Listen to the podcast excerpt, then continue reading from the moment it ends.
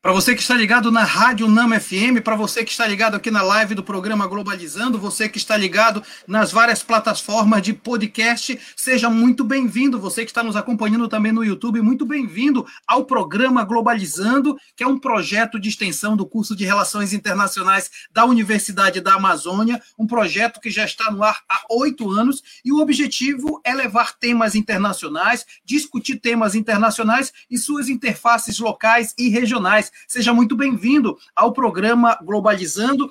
E eu sempre digo que é um programa que vai se adaptando com os tempos. Nós começamos na Rádio Nama e o nosso horário continua, nós estamos ainda no ar na Rádio Nama, mas em tempos de pandemia, né, a gente não pode fazer o programa ao vivo na Rádio Nama. O que é que a gente faz? A gente cria uma live aqui no Facebook e sai distribuindo esse conteúdo para todas as plataformas de modo tal que você não possa perder nada do que acontece no mundo. Quero agradecer muito, muito mesmo aqueles que já fazem deste horário um momento para aprofundar esses temas internacionais. Eu sou o professor Mário Tito Almeida e hoje o programa é muito especial. Não é à toa que nós estamos no Dia é, Internacional do Trabalhador. Eu gosto de dizer isso porque antes de ser o Dia do Trabalho, é o Dia do Trabalhador, é o dia de discutir as condições de trabalho, as resistências e também como é que esse trabalhador é tratado nesse mundo contemporâneo. Um tema super importante que não poderia deixar de ter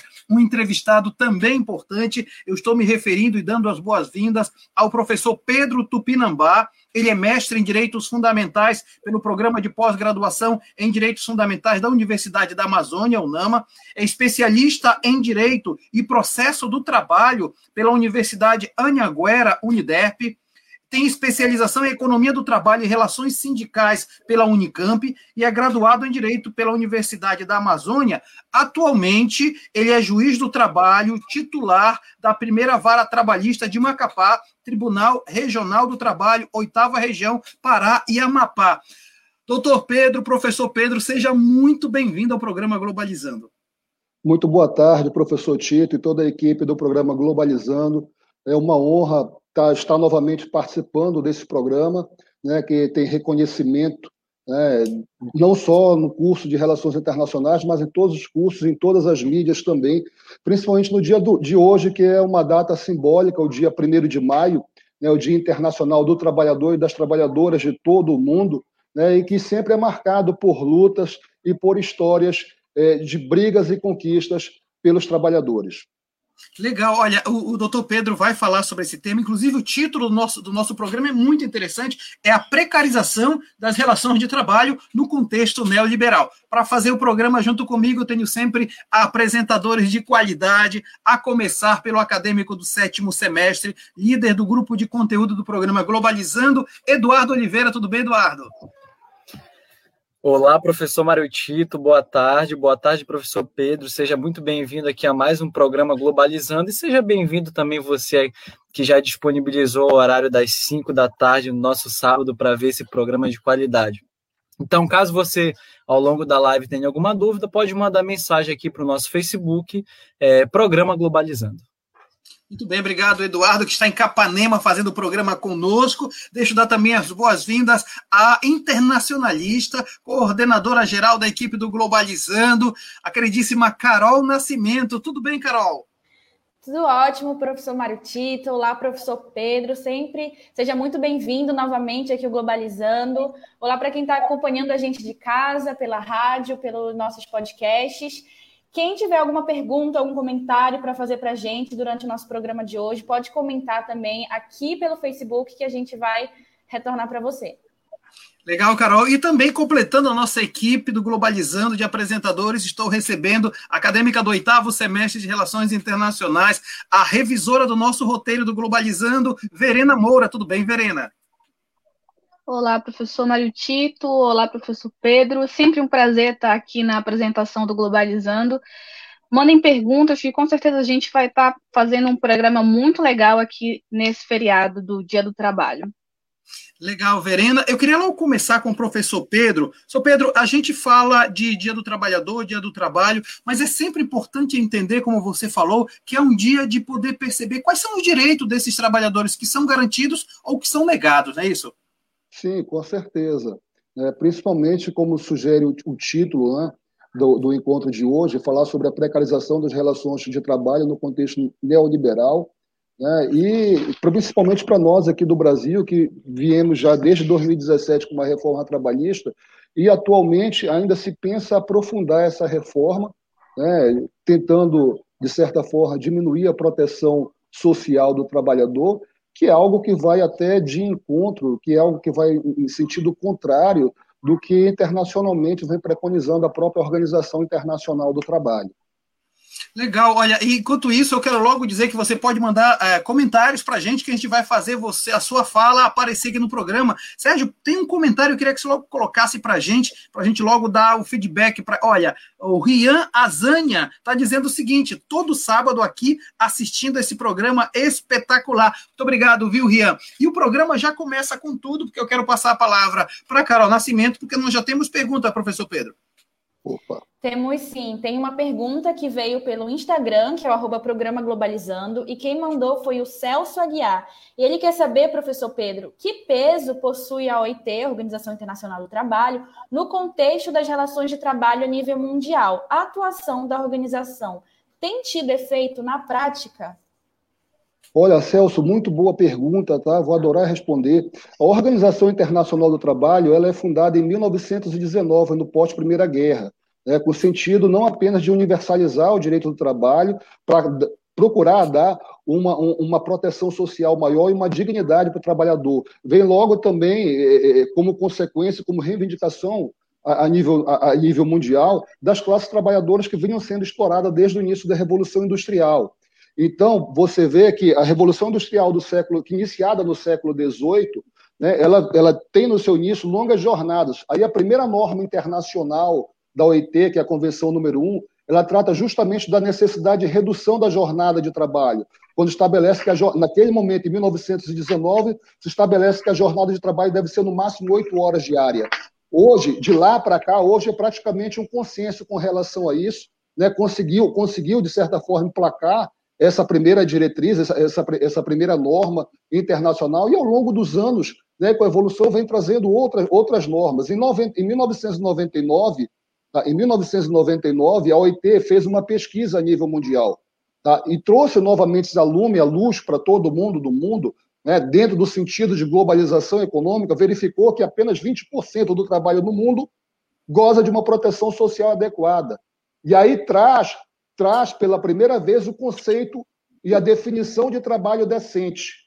Em 1999, após essa pesquisa. E a partir daí vai se evoluindo o conceito de trabalho decente, tentando a OIT né, enquanto organismo internacional, é, tentando fazer com que o, o mundo do trabalho, o, o, o, mundo todo, né, ele volte a analisar a questão do trabalho, né, volte a analisar a questão da globalização econômica, vendo uma necessidade de uma globalização dos direitos sociais, tá, e buscando, assim, uma agenda. A OIT estabelece uma agenda para 2030 de alcançar o trabalho decente no mundo inteiro.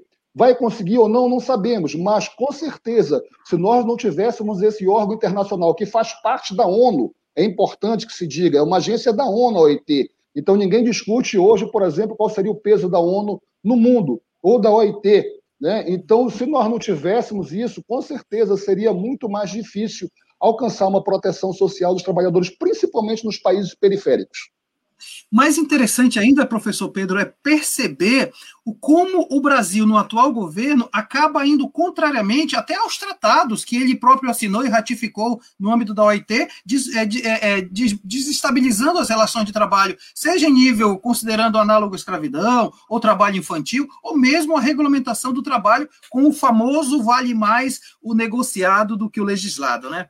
É, o, o, o mais, o professor Tito, o mais às vezes, não sei qual é o termo que se utiliza, se é assustador ou preocupante, é o seguinte, que mesmo no período da pandemia que nós estamos, né, e, um pouco antes, e mesmo depois da reforma de 17, que já foi uma reforma muito precarizante, que fragilizou os sindicatos, né, se tentou aqui impor, através de uma medida provisória chamada contrato verde-amarelo, né, já uhum. no governo atual. Né, Ainda bem que caducou aquilo, mas mesmo assim você vê que todas as medidas que são tomadas, né, se procura colocar, por exemplo, o sindicato de lado, né, se procura, e por conta, inclusive, disso, né, e da reforma já de 2017, recentemente, agora em abril, o Brasil foi incluído na lista suja né, da OIT por violação, nesse caso específico, a Convenção 98, que trata justamente do, do, do, da, da, questão sindical, dos sindicatos. Né? Portanto, nós podemos dizer que temos muito pouco a comemorar nesse primeiro de maio, né, professor Pedro? É, no momento, é, ainda bem, ainda bem que nós, tem, nós ainda temos dentro do sistema né, dentro do sistema jurídico, nós ainda temos as normas constitucionais que não foram alteradas, eu espero que não sejam alteradas, que tratam do direito do trabalhador, e isso dá um balizamento, ou seja, porque não vai ser, não vai ser apenas a legislação infraconstitucional alterando que você vai alterar o direito. Ela tem que obedecer uma hierarquia. Então, se o Brasil ratificou determinados, eh, determinadas convenções internacionais, se essa lei estiver violando, deve prevalecer a convenção internacional, que ela vai ter um caráter supralegal vai estar acima dessa lei, dessa dessa lei é, é, é, é publicada pelo, pelo Brasil, seja, seja a Lei 13.467, seja qualquer outra lei posterior. E o mesmo em relação à Constituição. Infelizmente, hoje já se fala, já se ventila, né? E, e, é claro que vai se concretizar ou não, nós não sabemos, mas é divulgado por aí que já se pensa numa outra reforma trabalhista, né, mais profunda do que, do que a que nós temos, e se fala, inclusive, em, em alteração na Constituição por conta das amarras da proteção social ao trabalho. Aí seria mais preocupante. Claro que não sabemos como vai ser o pós-pandemia aqui, né? Que nós teremos dois. O Brasil vai ter dois caminhos a seguir. Ou vai se reconsiderar né, essa flexibilização desenfreada que se começa a pensar, ou vai, ou, ou vai dar seguimento a, a, a, isso, né? E eu não sei onde nós chegaremos com. Vai depender de qual caminho a ser adotado lá na frente. Nós estamos conversando com o professor Pedro Tupinambá, além de ser meu colega professor na Faculdade Cosmopolita, ele é também juiz de direito, juiz do trabalho, e ele, e ele é profundo conhecedor dessas relações, e é muito bom saber que ele está conosco, e você pode participar com seus comentários. Aliás, Sérgio, temos bastante comentários, deixa eu apresentar aqui a Erika Alencar Tupinambá, nossa querida coordenadora, ela diz o seguinte: parabenizo o programa Globalizando, temas muito atuais. Professora Érica, muito bom Opa. saber que você está conosco. Coraçãozinho, né, Pedro? Coraçãozinho, professora Érica. Beijo. Depois, a Rebeca de Paula diz o seguinte: discussão super importante diante do contexto que estamos vivendo. Parabéns a todos. Obrigado, Rebeca. Também a Paula Castro está dizendo que o programa está maravilhoso. Obrigado, Paula a Erika falando que está sensacional, é verdade. E, e a Agatha Poliani, ó, Agatha, a cada semana um tema mais incrível que o outro. Parabéns ao programa Globalizando, obrigado, obrigado, Agatha. E de fato, temos muita coisa boa no programa. Queria logo chamar o Eduardo para apresentar a primeira viagem pelo mundo da notícia sobre o tema do trabalho. Eduardo. Isso mesmo, professor. Complementando a nossa discussão aqui, a gente sempre traz uma viagem no mundo da notícia nos principais jornais ao redor do mundo. E a nossa primeira notícia de hoje, a gente vai lá para a Bolívia, do jornal El Deber, que fala o seguinte: industriais bolivianos argumentam que o impacto do tráfico ilegal de mercadorias reduz as vendas e causa queda na produção, o que acaba transcendendo o desemprego da mão de obra fabril, causando a baixa dos impressionantes 250 mil empregos por ano. É bem interessante o Eduardo trazer essa notícia. E para dar uma contextualizada para o pessoal que está assistindo, a Organização Internacional do Trabalho, a OIT, é justamente uma, uma agência multilateral da Organização das Nações Unidas, como o professor Pedro falou, especializada em questões relativas ao trabalho, especialmente é, no que diz respeito ao cumprimento de normas internacionais. Ela foi criada pela Conferência de Paz de Versalhes após a Primeira Guerra Mundial, em 1919, justamente objetivando alcançar a justiça social e respeitar os direitos humanos no mundo do trabalho, pelos trabalhadores das fábricas, é, principalmente devido a todos os abusos que foram sofridos pelos trabalhadores das fábricas durante a Revolução Industrial. A Verena coloca, professor Pedro, uma coisa interessante que tem um rebatimento legal com o que o, o, o, Eduardo falou, que é exatamente a questão de que a OIT ela é uma organização supranacional, portanto, ela, ela, ela está no nível do internacional para garantir o, o, a, o direito dos trabalhadores. Porém, ela não pode, ela não pode ir além da soberania dos países. Então, na verdade, mais do que apenas uma força legal, precisa ter, ter também uma força moral e ajuda em resistência dos trabalhadores também, né? Sim, com certeza. E aí o mecanismo né, o mecanismo utilizado dentro do direito internacional pela organização internacional é justamente a elaboração das chamadas e a publicação das convenções internacionais que dão uma orientação e buscar com que os países ratifiquem essa, essa convenção. Porque quando o país ratifica, o que acontece? Ele insere no seu ordenamento jurídico aquela norma. E aí ele, ele deverá, ele será obrigado a cumprir aquela norma, seja pelo seu sistema jurídico interno, quando, quando for levado aos seus tribunais, questões envolvendo essa matéria, seja a nível internacional pela, pela OIT, porque aí ele pode ser denunciado junto à OIT, à OIT por não estar obedecendo uma determinada convenção que ele ratificou, que ele disse que iria cumprir, ele se comprometeu, ele pactuou em cumprir. Ou seja, ele se e aí, e aí não tem aquela discussão, olha, ele, ele, não está, não, ele está sendo soberano, mas ele pactua aquilo para que ele cumpra. Então, ele, ele mesmo se obriga, ele aceita se obrigar aquele cumprimento. Né? Então, aí a soberania acaba sendo respeitada. Mas, nesse sentido, a nível internacional, e essa, é, é, é, esse é um sentido né, de globalização dos direitos também, e é importante, principalmente dos direitos considerados fundamentais, os direitos humanos, eles têm que ser globalizados mesmo. Essa é a única forma de, de se tentar levar o direito para o mundo todo, porque o direito a um trabalho digno não, se refere ao trabalho, não se refere à relação em si, se refere à pessoa do trabalhador e da trabalhadora. Né? Eles têm que ter um trabalho, têm que ter uma condição mínima de dignidade. Né? A remuneração deles, a convenção, as convenções 26 e a convenção 131 da OIT trata sobre a remuneração. Um falando, a 26 falando do método do salário que tem que ser mínimo nas fábricas, e o 181 dizendo que seria uma remuneração considerada justa, que vai ser aquela capaz de satisfazer todas as necessidades básicas do trabalhador e de sua família. Daí, o conceito, a definição de remuneração justa que tem que ser trazido para a relação de trabalho é essa, não é outra. Né? E a tendência dos países incorporarem isso no seu ordenamento. Agora, infelizmente, alguns países não ratificam. Por exemplo, um país que muita gente fala e cita como referência quando fala de relação de trabalho mas que não ratificou, por exemplo, a Convenção 131. Não, não, não ratificou o PIDES, que é o Pacto Internacional de Direitos Sociais, Econômicos e Culturais. É os Estados Unidos. Os Estados Unidos somente agora, durante a pandemia, que começa a pensar e discutir o trabalho enquanto renda, a remuneração do trabalho enquanto renda, que até então não se discutia. É um sistema completamente diferente do nosso. No que pese a moeda americana ser muito superior, né? mas isso é uma outra questão. Legal. E, e, Verena, você quer fazer uma pergunta ao professor Pedro, não é isso?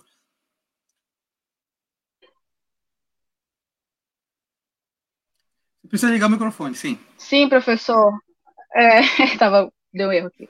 É, a gente percebe que tem muitos tratados, né, que a gente já conquistou muitos direitos é, trabalhistas, mas eu queria perguntar para o professor Pedro: ainda existe é, dentro da sociedade civil uma falta de acesso ao conhecimento desses direitos, então a gente tem muitos direitos, mas que a gente não nem sabe como é que funciona. Então, falta ser um pouco mais disseminado a, a, os direitos dos trabalhadores em si. Olha, é, é, é, eu, eu, não tenho dúvida que é importante nós termos mais programas, inclusive programas como esse aqui. Globalizando dá um show, é um show de bola, né, levar conhecimento para todo mundo, é um programa muito bem assistido. Né, nós deveríamos ter mais programas tipo esse aqui, entre, entre outras programações, e tentar levar. É claro que é, é, se nós fôssemos analisar simplesmente com base na norma jurídica, né? A lei de introdução às normas do direito brasileiro diz que todo mundo, ninguém pode se excusar de dizer que não conhece a lei. A princípio, todo mundo teria conhecimento, presume-se porque está publicado. Mas nós sabemos que isso é uma ficção, né? porque, querendo ou não, existem certos direitos que às vezes as pessoas não têm, não, não têm acesso a esse conhecimento. É, é importante melhor difundir, até porque a gente. É incrível como a gente vive num mundo de informação e contra-informação.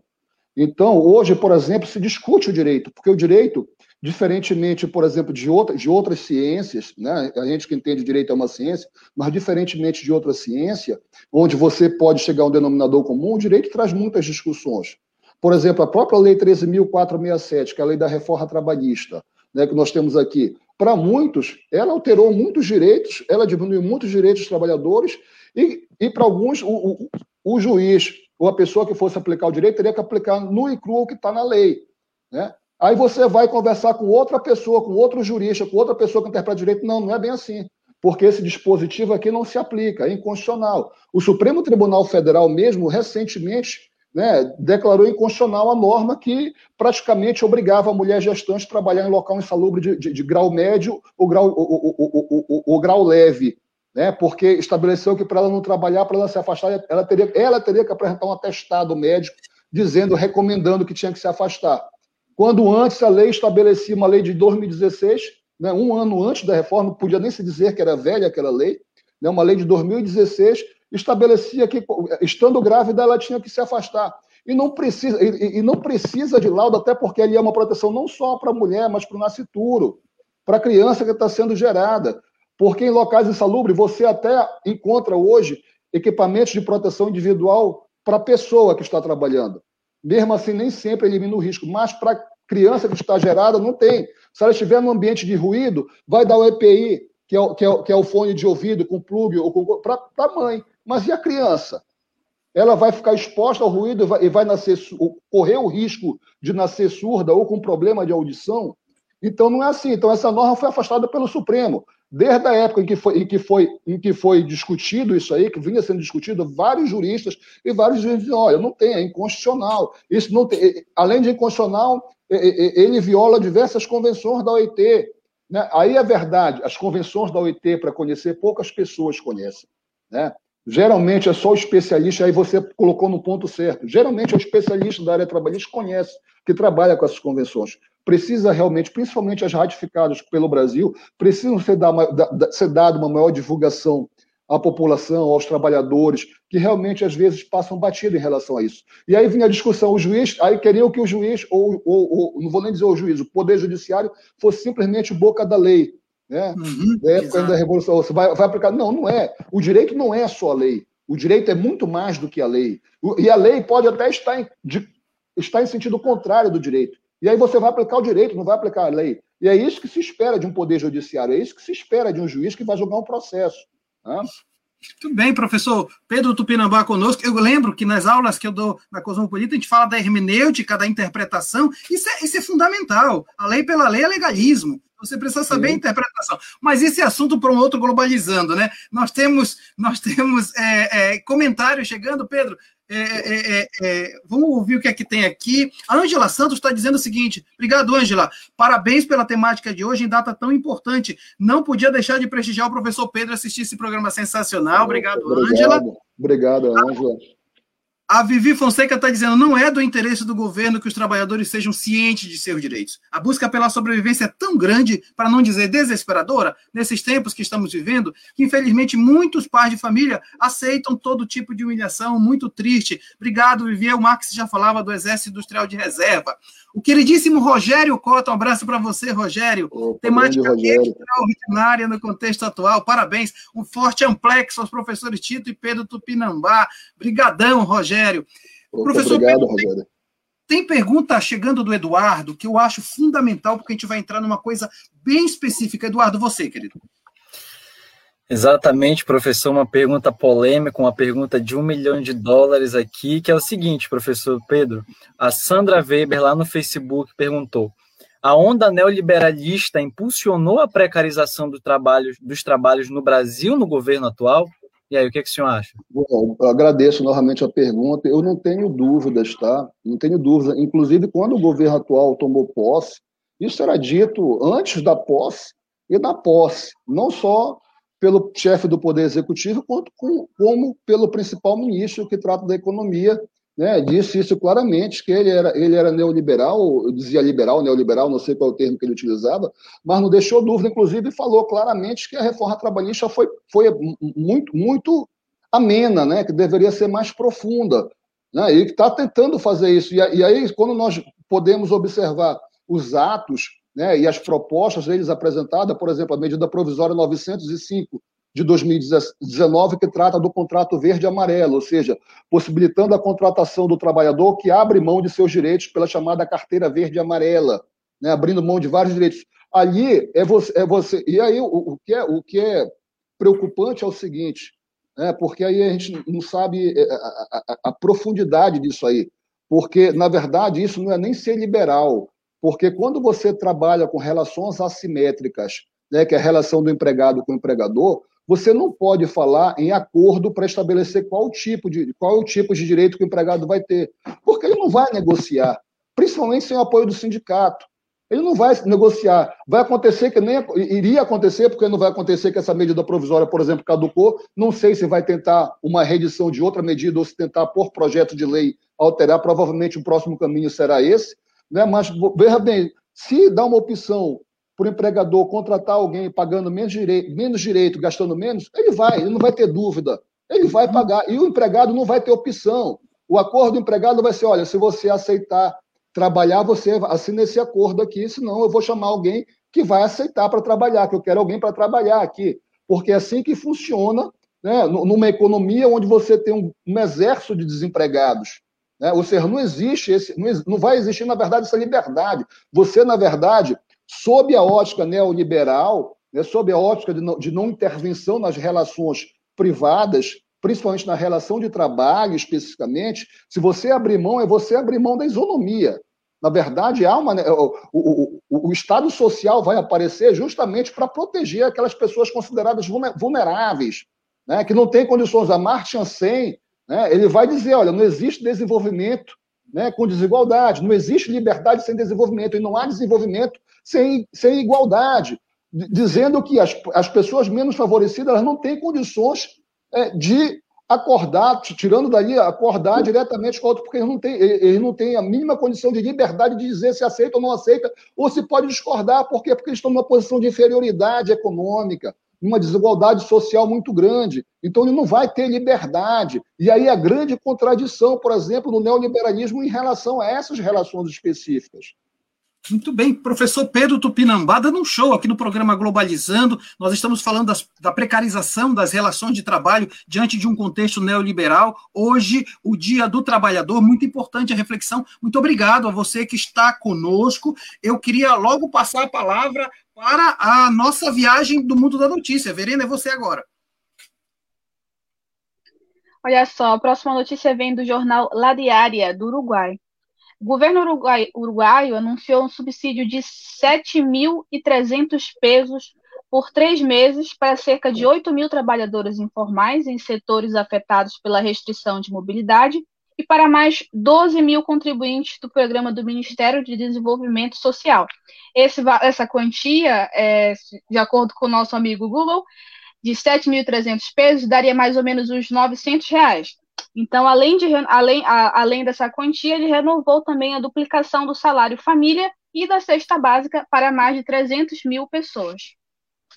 Trazendo agora mais algumas informações, né, para contextualizar você no nosso tema, nesse tópico que a gente está é, discutindo agora, que é o neoliberalismo, ele defende que para uma sociedade progredir é preciso que o Estado não interfira na economia.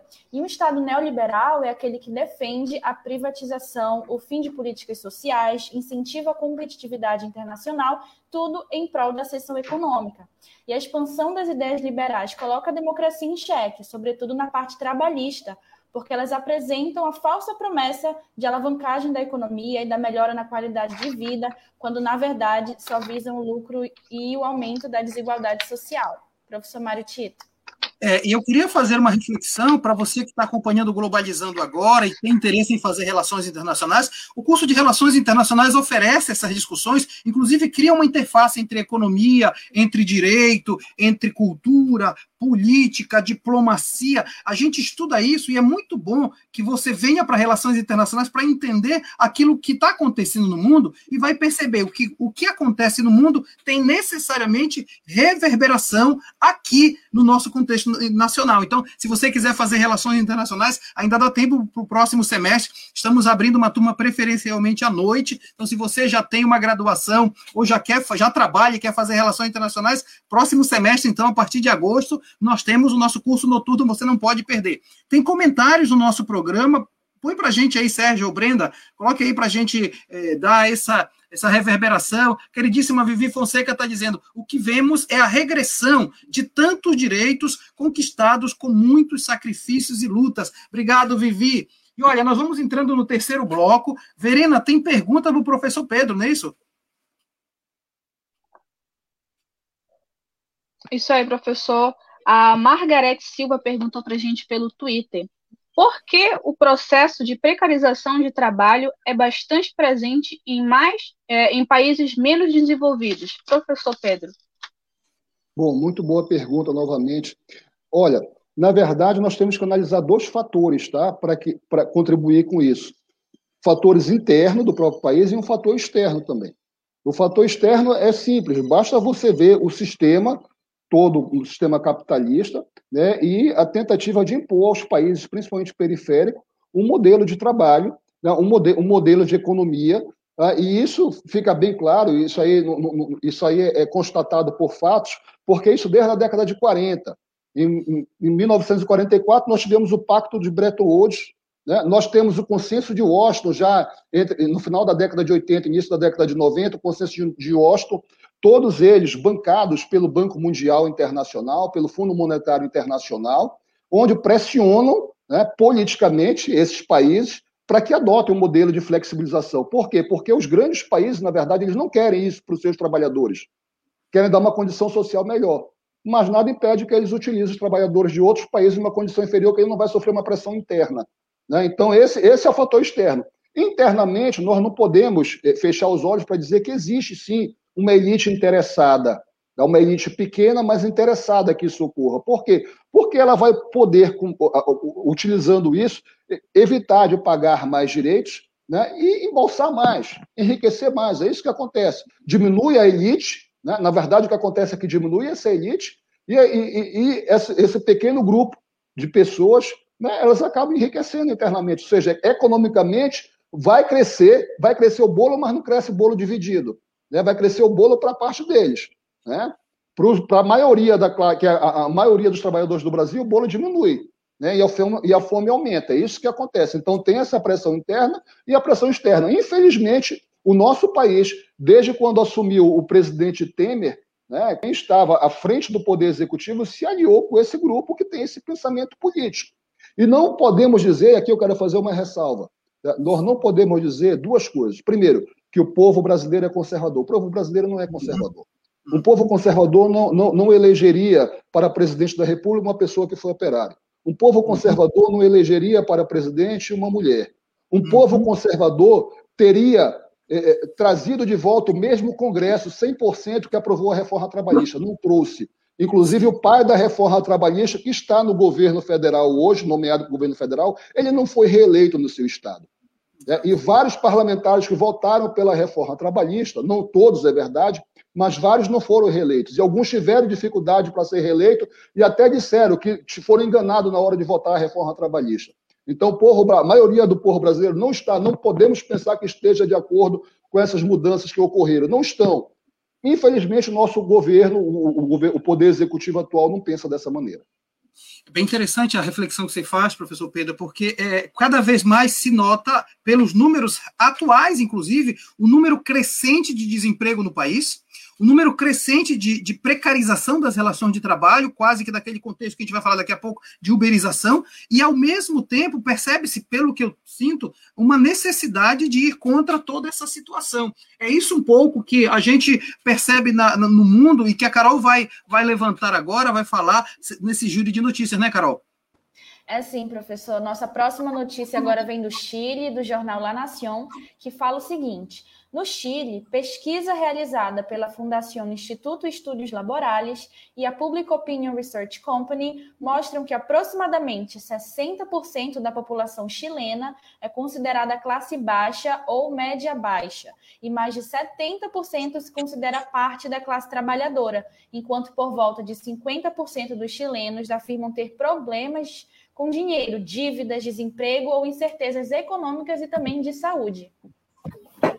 E se me permitem um breve comentário a respeito disso, uma, para complementar um pouco mais, com o rápido desenvolvimento dessas transformações econômicas e sociais que foram promovidas pelo neoliberalismo, Os efeitos que essas mudanças geram no mercado de trabalho resultam uh, no aumento nos índices de desemprego estrutural e ampliação da informalidade. Então, a partir dessa informalidade, que é uma resposta ou tentativa de sobrevivência que o trabalhador tem, né, através do empreendedorismo, por exemplo, ele acaba aceitando trabalhos precários que fogem às regulamentações e direitos trabalhistas formais. Então, é um pedido de socorro por tudo que está acontecendo e uma forma de sobreviver, né, professor Maritito?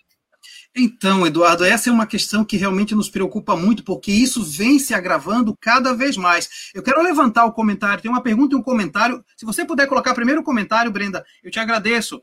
É, ah, primeiro vem a pergunta, né? Então, como podemos analisar a a as informações doutrinárias para a compreensão da flexibilidade como instrumento de redução do custo da mão de obra e a possibilidade da produção brasileira atingir mercado no mundo globalizado? Ângela pergunta, obrigado, Ângela. E eu acrescento, professor Pedro, em cima dessa flexibilização das relações de trabalho, é como é que fica a parte mais frágil, que é o trabalhador, e o papel do juiz é, de trabalho que percebe essa, essa desigualdade igualdade de forças?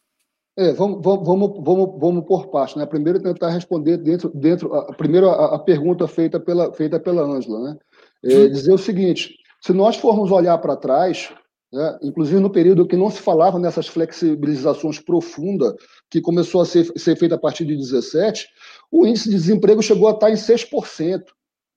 O Brasil cresceu economicamente no período em que não se falava nem extinção de seu trabalho e nem extinção de direitos de trabalho. Porque o que move a economia são as, são, é justamente a necessidade de produção. É você fomentar a produção. A partir do momento que você fomenta a produção, você tem um mercado tanto interno para consumir, né, quanto um mercado externo para você exportar e para você manter relações. Então, aí, aí a tendência é a economia crescer. Agora, não vai ser a diminuição do custo do trabalho que vai fazer com que se tenha mais empregos. Já está provado, comparativamente com outros países que seguiram um rumo parecido com o do Brasil, só que bem antes, está provado pela análise do que aconteceu nesses países que não é a redução do custo de trabalho que vai fazer com que tenha investimento externo ou interno. Né? Porque se não tiver para onde escoar a produção, se não tiver o que produzir, se, não, se, se o mercado não estiver fomentado para produzir, não adiantar, não vai adiantar, vai ter menos emprego e, e, e os poucos empregos precarizados com menos direito. Então, não é isso que vai fazer, não é a diminuição do custo do trabalho que vai fazer o empregador contratar ou não, contratar. O empregador vai contratar se tiver serviço para oferecer, se tiver serviço para fazer. Né? Se não tiver, não adianta. Vai, vai, vai diminuir mais ainda. Eu digo mais: você reduzindo é, o, o valor salarial do empregado, você diminui o consumo interno. Né? Você vai diminuir, vai ajudar, claro que não é só isso, mas vai ajudar a diminuir o consumo interno. Agora, como o professor Tito, ah, já passando para o comentário do professor Tito e tentando ser rápido por causa do nosso tempo aqui. É claro que quando, você, quando chega um processo, né, que o juiz, o, o juiz só vai se deparar com esse problema quando o processo chega né, no judiciário. Né? Quem se depara antes do magistrado, no dia a dia, é o membro do Ministério Público. Esse sim pode fiscalizar, esse sim pode propor ações civis públicas para ser analisada pelo magistrado. E o magistrado, quando verificar a situação, é procurar aplicar o direito. Né? O uhum. direito, o, direito, o princípio da proteção do trabalhador, já, já dizia o ministro do, do, Tribunal Superior do Trabalho em seu livro Curso de Direito do Trabalho, o professor Maurício Godinho Delgado, ele já dizia que o, que o princípio da proteção ao trabalhador e da norma mais favorável está lá, no caput do artigo 7 da Constituição Federal. Enquanto não for tirado de lá, não vai alterar, não vai adiantar você tentar na, mexer só na lei.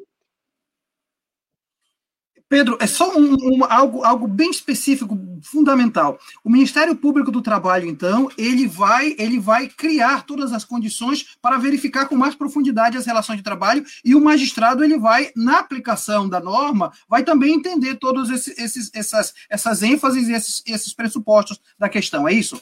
Perfeito, perfeito, professor Tito, é isso, tá? Agora, eu, eu não sei se eu tenho tempo, mas. É, Sim, você tem um minuto ainda, Pedro que, que a, a parte de fiscalização, né, infelizmente, né, quando o governo atual né, assumiu o executivo, a primeira coisa que ele fez foi terminar com o Ministério do Trabalho.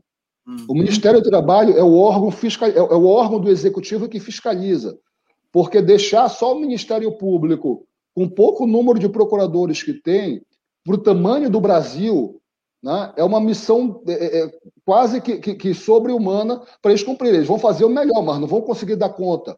E quando você tira o Ministério do Trabalho e transforma numa secretaria do Ministério da Economia, uhum. você já vê que se sobrepõe. A, a, a, isso aí é uma mensagem clara, visual, de que, olha, mais importante é a economia do que o trabalho, ou seja, aquela valorização do trabalho não é tão. Isso aí é uma mensagem, uma mensagem subliminar. Né? A valorização do trabalho está baixa, uma secretariazinha da economia. O que interessa é a economia aqui.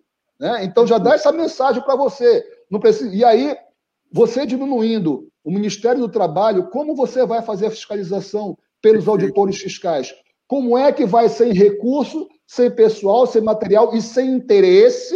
Né? Porque aí demonstra, o executivo demonstra que não tem um interesse em fazer isso, né? que coloca em um segundo plano. Como é que você vai fazer a fiscalização na, na, na, naqueles locais mais longínquos, por exemplo, do estado do Pará, para verificar se está havendo exploração da mão de obra em situação análoga do escravo ou não? Você acaba né? Você, na prática, acaba. E aí fica difícil até o acesso ao judiciário. Porque em uhum. muitas situações, nesses locais mais distantes, somente depois da fiscalização e verificação da situação de violação desses direitos é que era acessado pelo judiciário. E não era diretamente pelo trabalhador, não, porque isso chegava no Ministério Público. O Ministério Público entrava com uma ação civil coletiva. Né? Uhum. O Ministério Público entrava com ação civil em nome de todos esses trabalhadores. E aí era apreciado pelo judiciário. Como é que vai fazer isso agora? Muito bem, professor Pedro Tupinambá, estamos conversando um tema super importante que daria dois, três globalizando, e é muito bom saber que você está conosco nessa discussão maravilhosa. Olha só, o programa Globalizando, quando era só na rádio, era entremeado por músicas. A gente colocava as músicas, eram oito músicas de oito países diferentes, só que dessa vez é, o YouTube não, não permite, o Facebook não permite a gente colocar música. O que é que a gente fez? A gente criou uma playlist a playlist é exatamente uma playlist separada para falar um pouco de músicas. Estou esperando colocar aqui a Luísa Veiga para a gente já conversar com ela e a gente, de alguma forma, é, falar um pouco através das músicas dessa temática. Luísa Veiga, seja muito bem-vinda ao Globalizando. Oi, professor Tito. Prazer estar aqui mais uma vez nessa live do Globalizando. E bom, como o professor Tito já explicou, é, a gente não consegue mais usar as músicas durante o programa por conta de direitos autorais, mas a gente sempre continua montando as playlists de acordo com o tema da semana. E nessa semana a gente vai, a gente já montou, na verdade, é, a playlist com temas de países com maiores índices de precarização nas relações de trabalho. Então, até reflete um pouco essa nossa seleção de países no que estão discutindo aqui durante a live. Tem muitos países subdesenvolvidos nessa lista. Tem Zimbábue, tem Guatemala, Cazaquistão, Arábia Saudita, Turquia, Colômbia. Então, vai ser muito interessante ter essa visão através da música, né? Deixando um pouco mais leve. Luísa, e é sempre bom fazer essa pesquisa, porque além de música, a gente percebe também a condição dos países que estão nessa situação, né, Luísa? Luísa. Pode repetir, por favor? Posso sim. Então, é, muitas vezes, quando você faz a pesquisa, você percebe a condição dos países nessa situação. Além de procurar música, tem também informações sociais, né? Não, sim, sem dúvida. A gente percebe que a maioria desses países tem a gente vai procurando informações sobre a relação de trabalho, que é o caso do tema da live, mas a gente percebe que isso reflete em vários outros setores dentro do próprio país. Então, a maioria são a maioria é de países que têm uma grande desigualdade social em relação às mulheres, em relação a, a, a pessoas de da comunidade LGBTQIA+, uhum. várias outras situações, um alto índice de pobreza. Então, assim, é, é uma vertente de várias outras questões que esses países enfrentam. Então é muito interessante fazer essa pesquisa. Legal, Luísa, muito obrigado. Bom trabalho para você e para sua equipe, sempre aqui na playlist, um diferencial no programa Globalizando. Obrigada, Tito. Obrigada, pessoal que está apresentando mais essa live. Professor Pedro, um prazer estar aqui. E é isso. Acompanhem a live, a live e a playlist que vai estar a partir de amanhã disponível no Spotify, no YouTube, no Deezer, que a nossa equipe de mídias vai disponibilizar para vocês. Legal, essa foi Luísa Veiga, ela é líder da equipe de playlist do programa Globalizando, internacionalista, mestranda também. É, Luísa, seja sempre muito bem-vinda a Globalizando. Obrigada.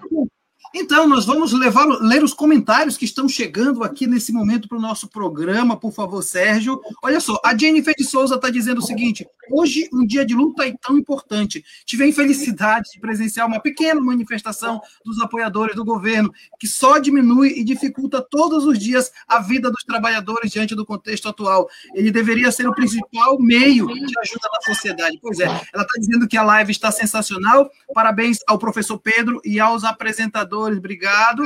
E a Vivi Fonseca está participando mais uma vez, dizendo todos os temas ficam pequenos para o tempo do programa. Parabéns à equipe aos convidados, sempre maravilhosos. Obrigadíssimo nosso programa. E nós vamos logo para o quarto bloco, né, Carol? Temos um modo especial de apresentar o quarto bloco, é isso? Temos sim, professor. Hoje nós trouxemos uma convidada para participar um pouco do, do programa e eu queria chamar aqui Ana Vitória Oliveira, que ela é acadêmica do sétimo semestre do curso de Relações Internacionais da UNAMA. Ela tem uma pergunta para o pro professor Pedro. E agora, Ana, pode ficar à vontade para perguntar. Muito obrigada, boa tarde. Eu queria primeiramente agradecer por essa discussão incrível que está sendo feita aqui. Então, vamos para a minha pergunta. É, eu estava me perguntando acerca desse tema todo que a gente está discutindo. De que forma a precarização das relações de trabalho pode impactar na desigualdade econômica do Brasil? E de que forma ela se, se agravou nesse contexto pandêmico? Oi, Ana, obrigado pela pergunta, tá? É, na verdade, ela, ela, vai se agravar no, no, no momento pandêmico, né, e nós vamos ver isso, infelizmente, primeiro porque vai diminuir né, a possibilidade de demissão é muito grande, né? A existência do trabalho que já era já era escasso, ela ela, ela aumenta a inexistência, na verdade, do trabalho. Né? Nós vamos ver medidas que acho que nós adotamos aqui no Brasil. Tá? Tudo bem se buscou adotar um auxílio chamado benefício emergencial, mas se nós formos comparar o valor do benefício emergencial no Brasil com o resto do mundo, eu acredito que o nosso seja menor. Tá? E, infelizmente, né? Nós só temos esse valor aqui porque o Congresso impôs. Porque se dependesse do Executivo, não pagaria sequer esse valor no primeiro, no primeiro momento, quando sair a medida provisória. Né? E aí, o pior de tudo vai ser o seguinte: vai agravar mais a desigualdade social, porque vai se permitir a redução da jornada, com a redução de salário de até 70%, né? e, a princípio, seria complementado esse valor salarial do empregado pelo benefício emergencial. Só que o Estado brasileiro colocou que o cálculo desse benefício emergencial seria com base numa regra similar ao cálculo do seguro-desemprego, o que vai implicar uma redução nominal e real. Todo, dependendo da faixa salarial do trabalhador, tá? dependendo da faixa salarial do, do trabalhador, essa diminuição vai aumentando.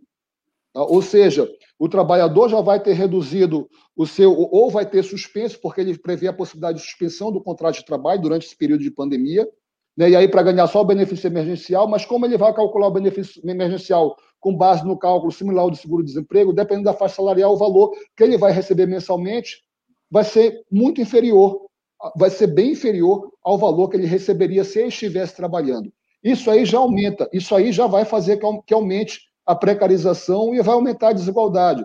Porque aquele que porventura estiver trabalhando, e aí você acaba criando dentro da precarização, isso é exemplo da pandemia, tá? Que nós estamos vendo no Brasil específico, tá? Específico do Brasil, tá? Porque poderíamos ter seguido orientações de outros países e ter dado uma condição melhor para o trabalhador. Aí sim, aí se nós fizéssemos isso, aí sim iria conseguir conter essa, é, ou pelo menos evitar esse aumento da desigualdade. Nós não fizemos isso.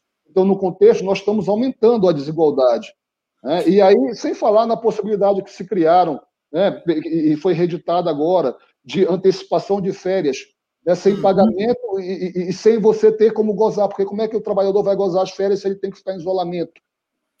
Né? Ou seja, na verdade, são, são situações contraditórias.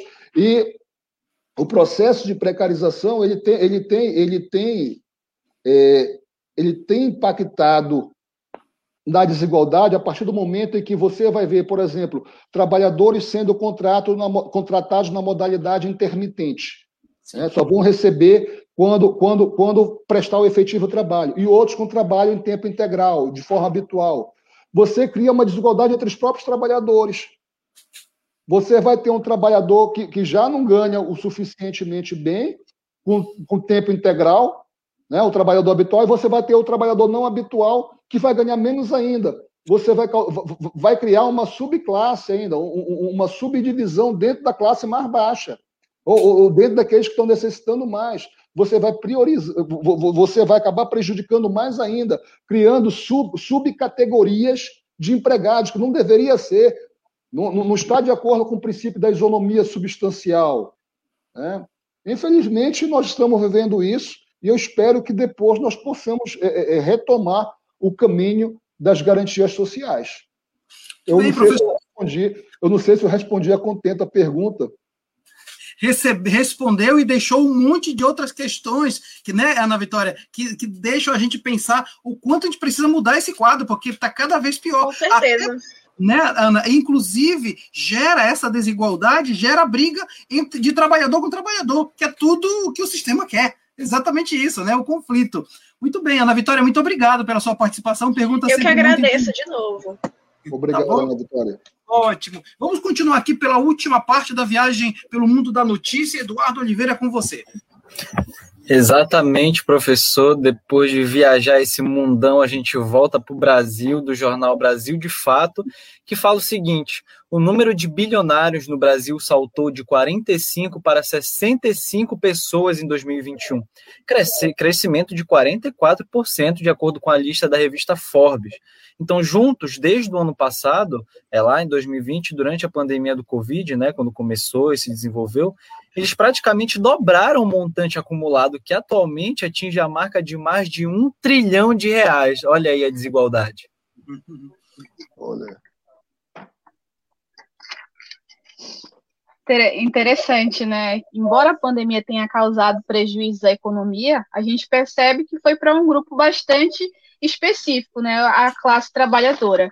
É, diversas elites econômicas ao redor do mundo se tornaram ainda mais ricas, como o Eduardo acabou de falar. Do outro lado, os trabalhadores sentem ainda mais os efeitos da crise com crescentes taxas de pobreza. Além da crise econômica, trabalhadores enfrentam novas e precárias relações de trabalho, como a uberização, né, que a gente já tem comentou anteriormente, devido aos cortes e medidas de restrição.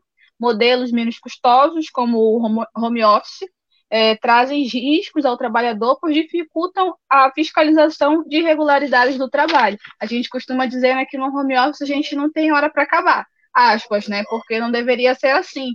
Então é, é, bem complicado quando a gente entra em alguns assuntos mais específicos, que apesar de você estar em casa, de estar livre, né?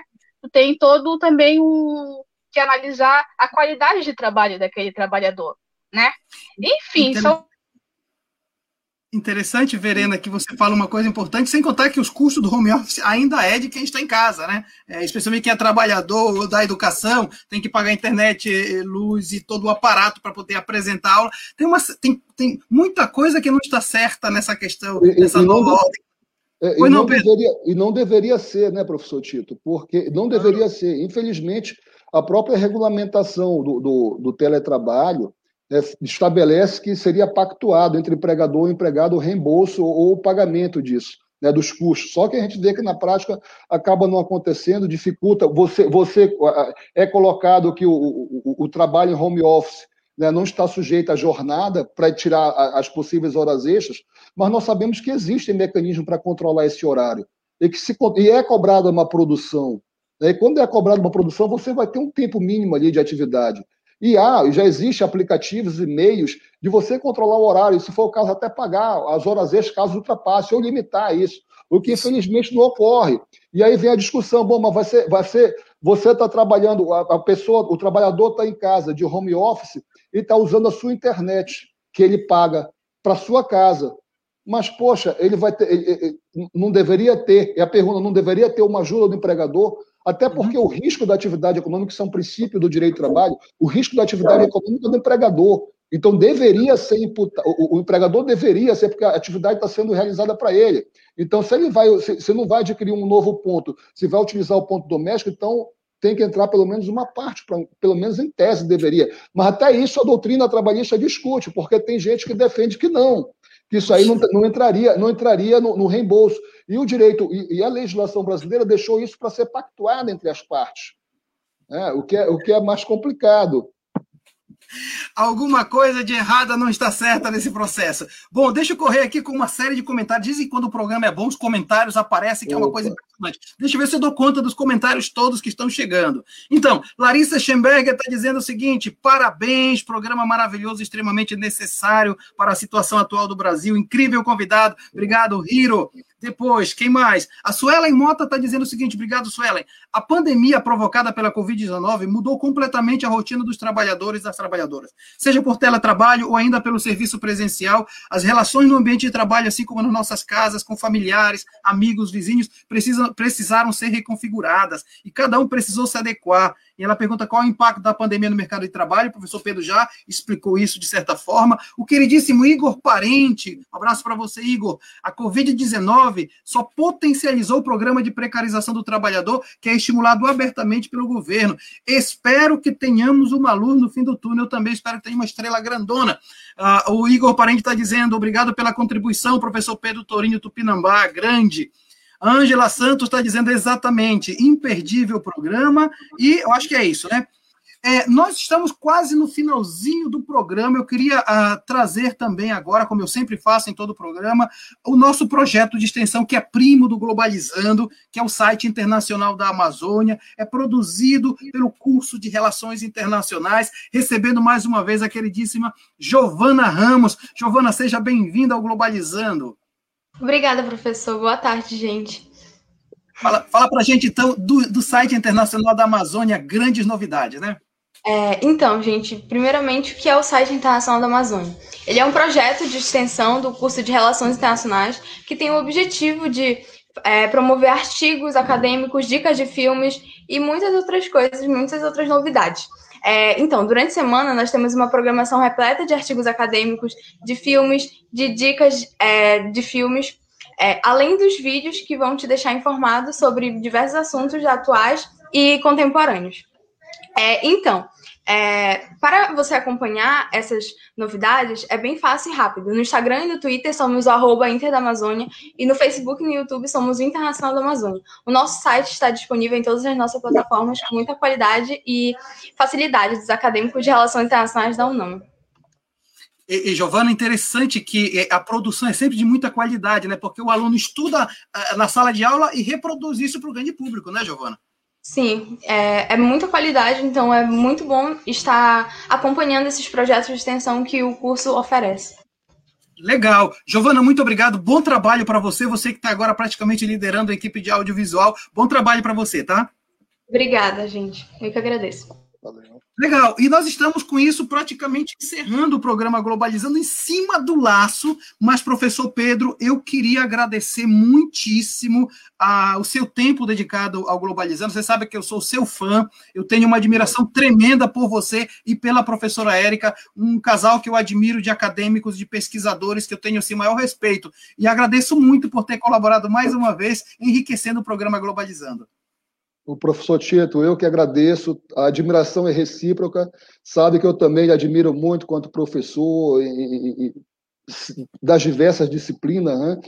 E agradecer novamente ao programa Globalizando, a toda a equipe, Carol, Eduardo, Verena, Ana Cláudia, né, o próprio professor Tito, agradecer a todos aqueles que contribuíram com perguntas, com comentários, né, Igor, Ângela, professora Érica, um grande beijo para ela novamente, agradecer a todos os ouvintes do programa globalizando, que a cada dia se consolida mais.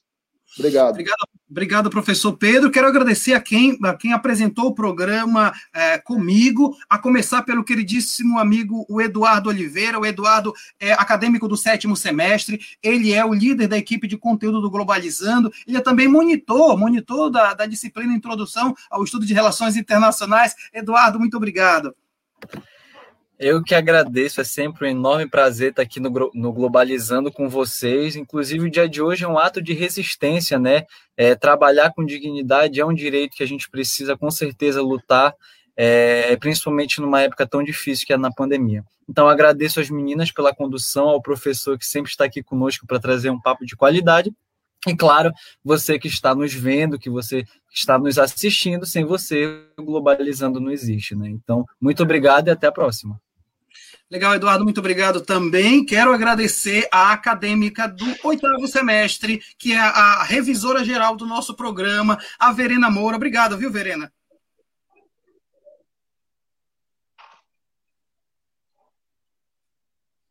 O áudio agradeço, da Verena não está Maritito, Agora, Sempre um prazer estar na apresentação do Globalizando. Agradeço o professor Pedro Agradeço o professor Pedro, que já é um parceiro aqui do programa, está sempre com a gente, e a todo mundo que acompanhou, né? É, infelizmente só tem uma hora de, de, de programa, a gente poderia passar aqui um bom tempo discutindo isso, mas espero que vocês tenham gostado Legal, Verena, obrigado, obrigado mesmo. Quero agradecer à queridíssima Luísa Veiga, ela é internacionalista formada pela UNAMA e também é mestranda, ela vai dizer daqui a pouco mestrando em quê, porque isso é importante, e é a líder da equipe de playlist do Globalizando. Luísa, muito obrigado.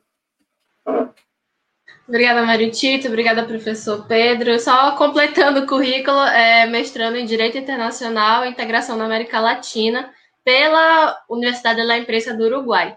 E, bom, é, espero que vocês tenham gostado de mais dessa live, é, acompanhando tanto aqui pelo Facebook, quanto pelo Google Podcast, Spotify, entre várias outras redes. E não esqueçam de acompanhar a nossa playlist, que vai estar disponível para vocês a partir de amanhã, domingo. Legal, Luísa, obrigado. E completando a nossa equipe, quero agradecer a coordenadora geral do programa Globalizando, a internacionalista Carol Nascimento. Muito obrigado, Carol. Eu que agradeço, professor Maritito, sempre muito bom estar participando aqui do Globalizando. Agradeço muitíssimo ao professor Pedro, sempre muito brilhante a sua participação aqui com a gente, e a você que acompanhou a gente aqui nessa live, que pode também acompanhar posteriormente nas nossas redes. Legal, Carol. Quero agradecer. Olha só a equipe. Nossa equipe do Globalizando são quase 40 pessoas, imagine. Mas hoje trabalharam mais diretamente na direção da nossa transmissão o Sérgio Salles, na cronometragem, estreando na cronometragem Ana Cláudia Correia, no suporte a Brenda Souza, nas mídias a Jennifer Souza. E o nosso programa vai ficar disponível a partir de segunda-feira em formato de podcast no YouTube, no Spotify, no Deezer, no Google Podcast, no Apple Podcast. Todos são o programa Globalizando e sempre 9 horas da manhã no, no, no na Rádio Nama 105.5. Agradeço a todos. O próximo sábado nós vamos fazer uma grande homenagem às mães. Você não pode perder. Galera, muito obrigado. Tchau, pessoal.